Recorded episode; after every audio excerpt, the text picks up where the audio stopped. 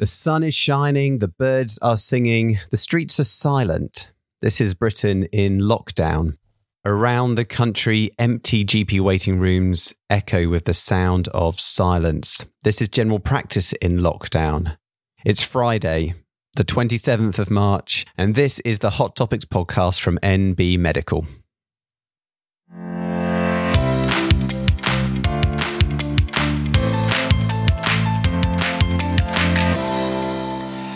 Welcome back, everyone. Thank you so much for listening once again. My name is Neil Tucker, and I'll be walking you through the next 20 or so minutes. This is, of course, another coronavirus special. There's so much information to try and keep up with that I thought we just need to keep focusing on this right now. This is the center of all of our lives, the forefront of our minds. And you may be like me, waking up at four o'clock in the morning every day for the last two weeks, just thinking, what's next? What's new? What are we going to have to do at work today? What do we need to know? What are the new things we can learn? So that's what we're going to do today. We're going to have a look, firstly, at what we've learned about coronavirus in the last week. And then, secondly, we're going to have a focus on the way it presents, the clinical features that we might expect in primary care. And understanding this is increasingly important now as we shift from preparation to action, as we start to see more cases and start to have to try and manage them in the community. Just before we do that, I wanted to say a big, big thank you to everyone who's contacted the NB Medical team and myself over the last week.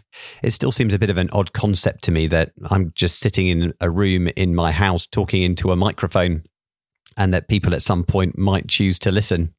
And normally we get very little feedback about what people think about the podcast and um, whether they find it useful and enjoyable. But I think that over the last couple of weeks, clearly with the level of anxiety that we're all feeling about what's coming with coronavirus or indeed what's here now, lots of you seem to have found it helpful. So um, I've found it really helpful having some of your messages well. So thank you so much for sending them in. I'm really sorry if I haven't had the time. It's been a really crazy week. I'm sure it has been for everyone, but I haven't had the time to reply to you personally.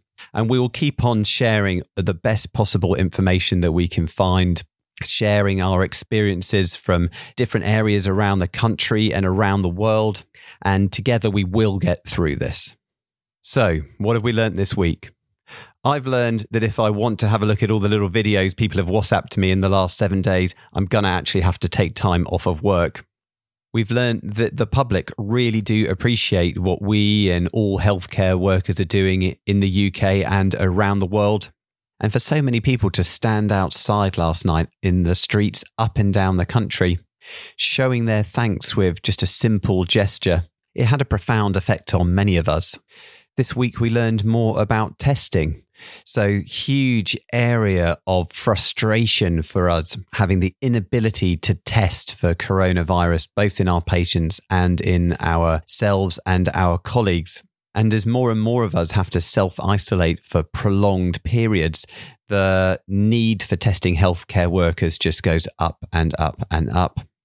There may be some light at the end of the tunnel. So, various areas around the UK now have managed to increase their capacity for testing and are starting to test healthcare workers or their household members who have become unwell. So it shouldn't be long before we and our colleagues get a better idea about what is the cause of an illness when we are unwell.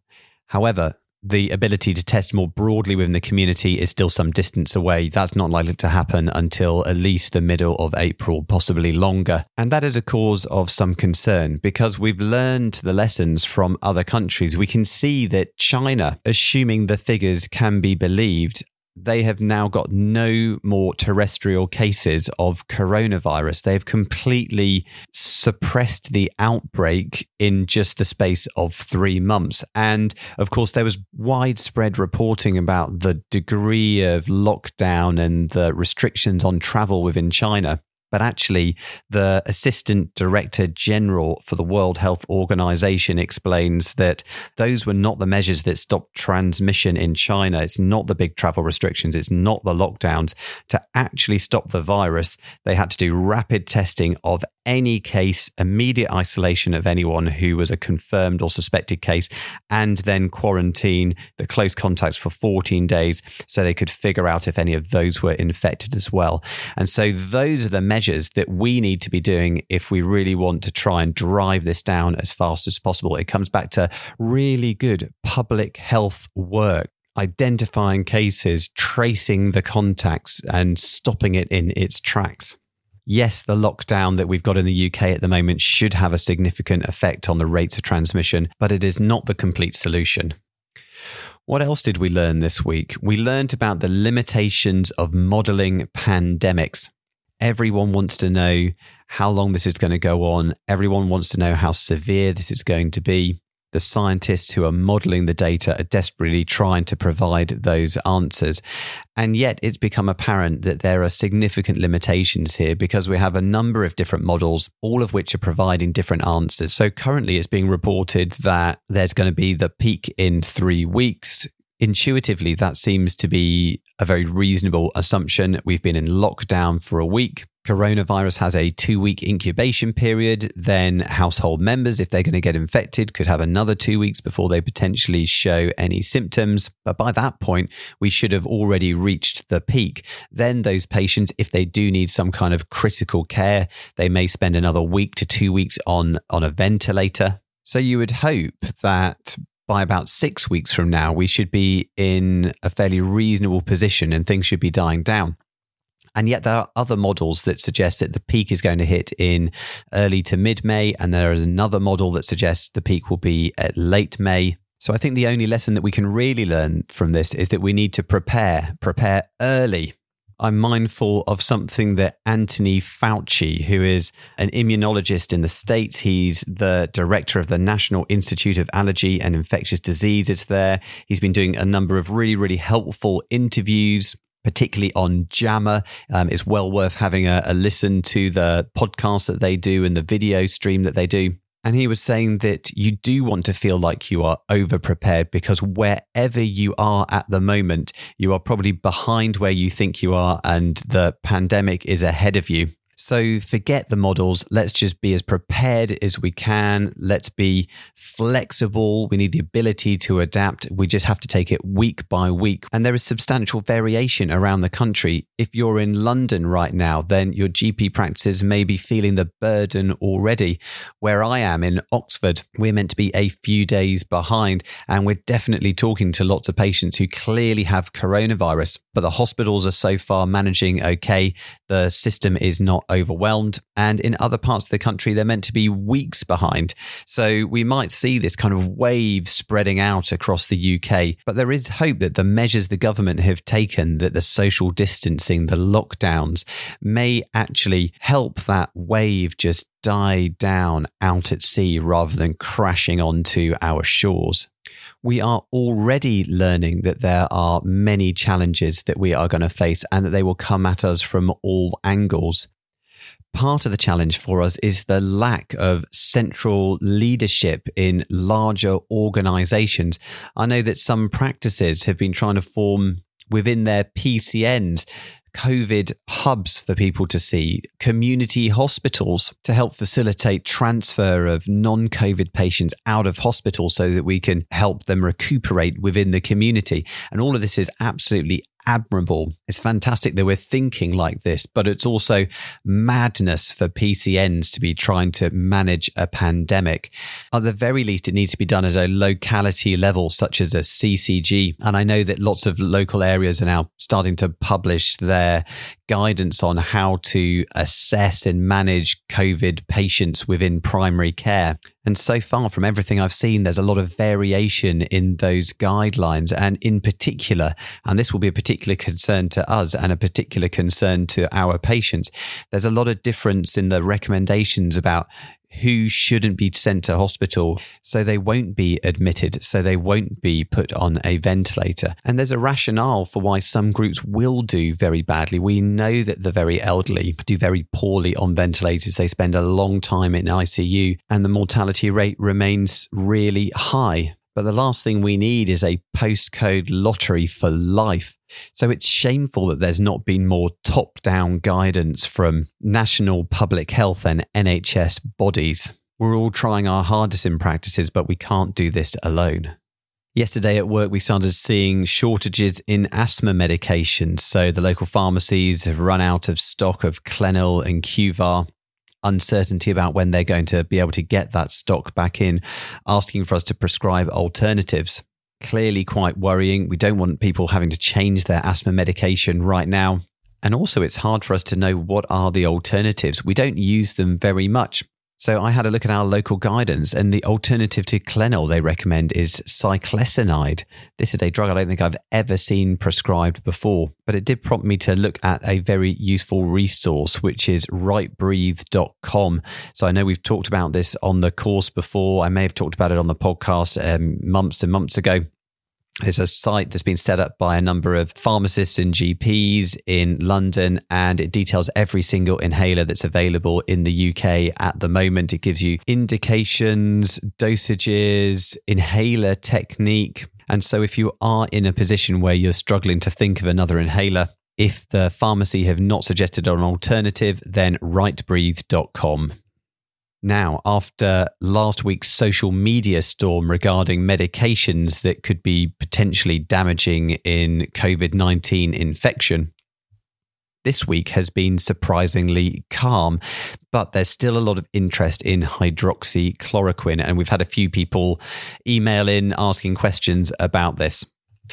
So last weekend, there was a very important paper that was published. It was a French study conducted in Marseille looking to build on the suggestion that had come out of Chinese data that hydroxychloroquine or chloroquine may have some effect to help clear SARS CoV 2 from the body.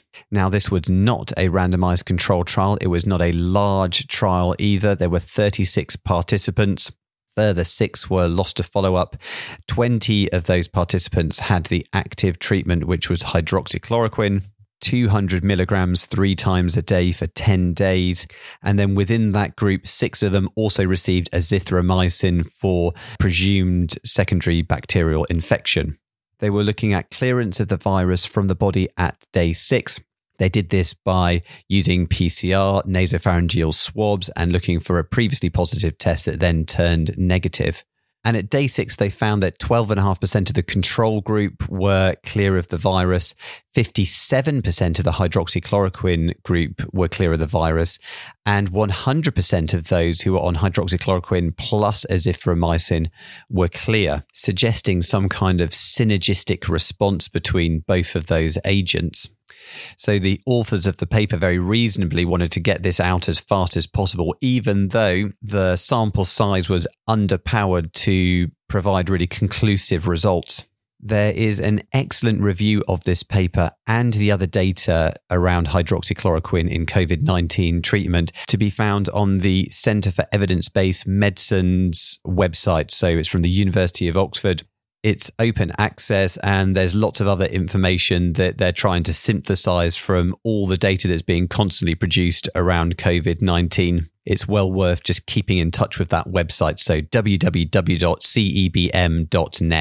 The review does highlight some of the limitations of this paper. So, six patients were lost to follow up. That's quite a large percentage when you're only looking at a study of 36 patients. It's not a blinded or randomized control trial. There is potential for bias, and it highlights issues such as side effects and contraindications of these medications. So, should we all go on hydroxychloroquine prophylactically? No, I don't think so. We can't say that yet. Could it be of use in uh, very unwell patients? That is very possible. What we really need is stronger data and more research. There's obviously time pressures here, but there are already 20 registered trials looking into this very topic at the moment. So I think very rapidly we're going to start building a clearer picture about the potential role for hydroxychloroquine in the management of this pandemic. Okay, so let's move on to talking about how coronavirus presents in the community. It's worth just recapping the fundamentals of what we know about coronavirus. And this has changed over the last few days as well. So the incubation period is about five days, but could be anywhere from two to 14. We know that people often become more unwell about day seven or eight. And that's when people might experience an increase in their breathlessness that drives them to hospital. We know that viral shedding happens for an average of 20 days, but the longest reported is 37. We know that that tail end of viral shedding doesn't necessarily indicate infectivity. However, a new paper out of China demonstrates the peak level of viral shedding on throat swabs happens on the day that symptoms start. And so they estimate that, in fact, up to 44% of the infectivity may happen pre symptom development probably one or two days before. We know that diarrhea may happen in about one in 10 patients.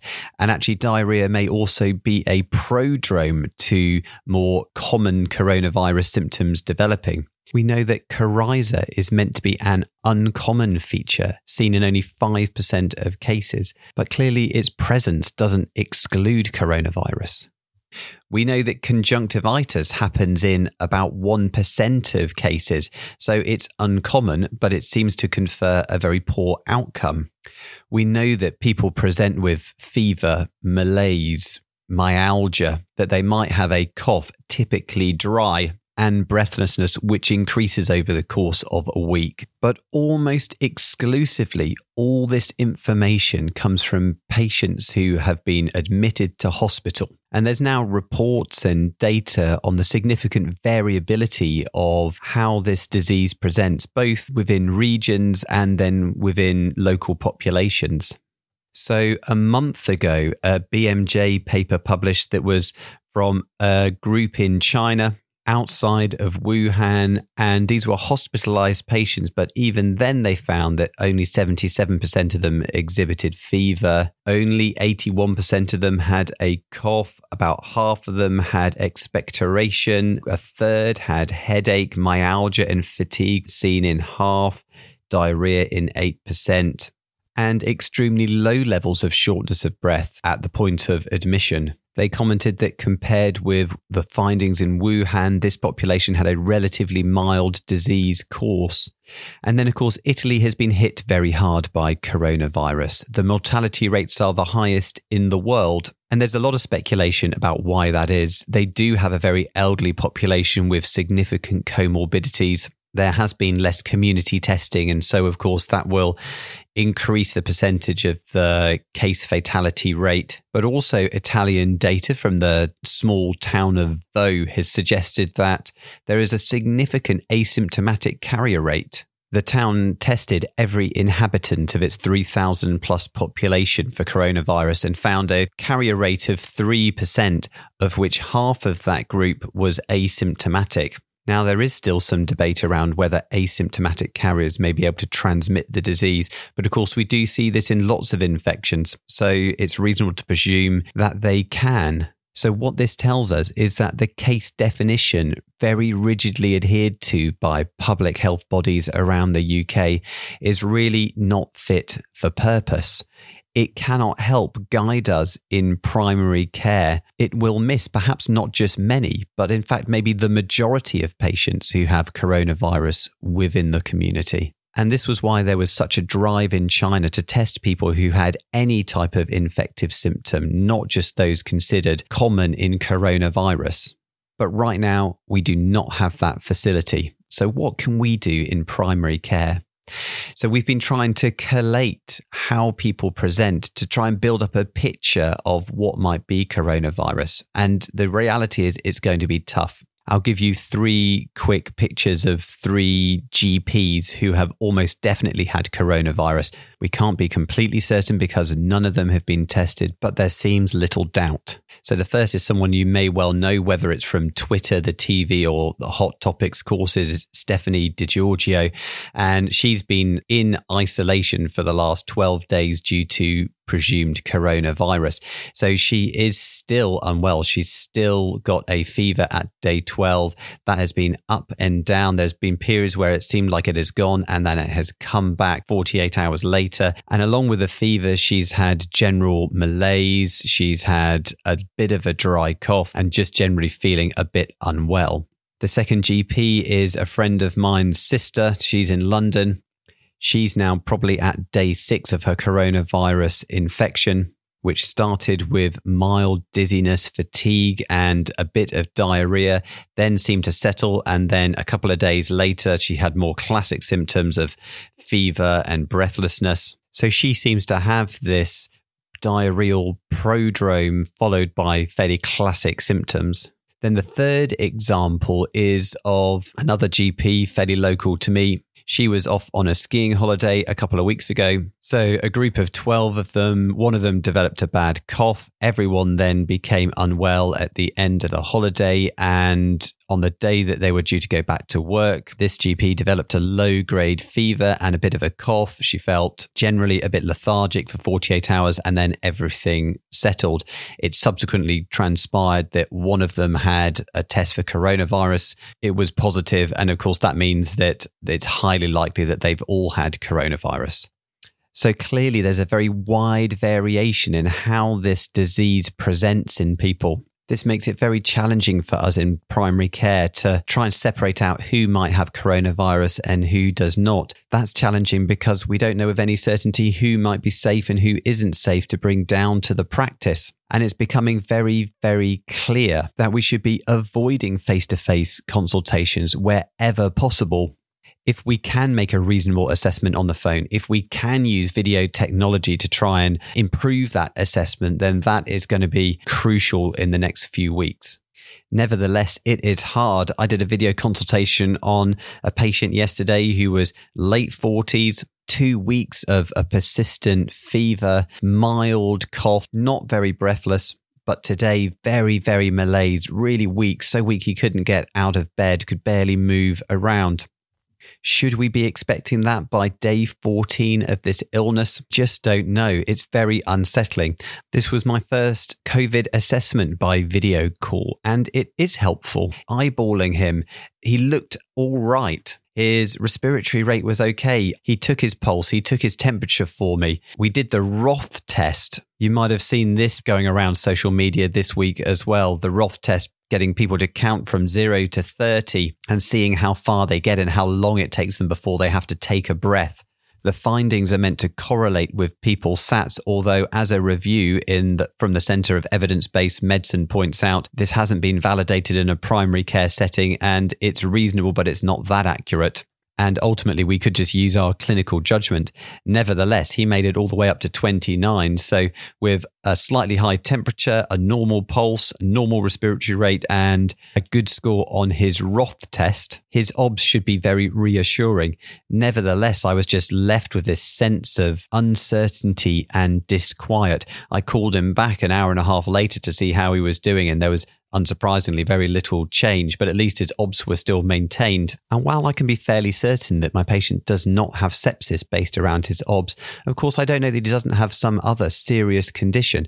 Perhaps his persistent lack of oral intake has driven a significant electrolyte imbalance, and that explains his weakness. And therein lies the difficulty. We're trying to keep people out of hospital when perhaps we might be tempted to send them in. That's for their own protection as well as the protection of others. We're trying to avoid unnecessary investigation because resources will be stretched. It all gets very, very complicated. So, this is a type of uncertainty that increasingly we will have to manage over the next few weeks. And we will want to try and manage people at home. We don't want to expose the practice, our staffs, and ourselves to people who clearly have coronavirus. We don't want to expose our well patients to people who may have coronavirus. And equally, we don't want to expose people who may not have coronavirus to the disease by them coming into the practice. But ultimately, there's no easy way to do this in this level of uncertainty. There is currently a lack of guidance about we manage presumed COVID cases in primary care because there's no primary care data. So it's reasonable to go back to first principles, look for red flags.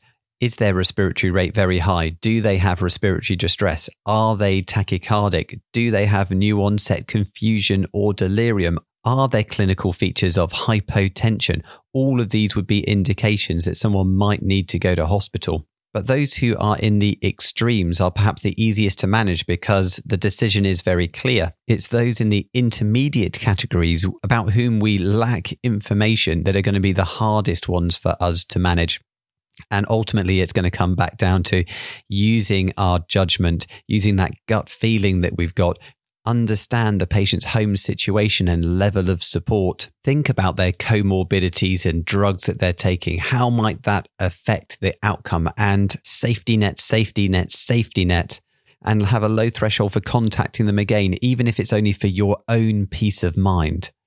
Ultimately, the way forward will be to have a widely available test that we can use for everyone in the community, which gives us rapid answers. And wouldn't it be nice if we could test for other causes as well. I listened to an interview from a top American immunologist the other day, and he was saying that, of course, it might not be coronavirus. It could be influenza, para influenza, RSV, a myriad of other respiratory infections. And it's very difficult to separate between them unless you can test.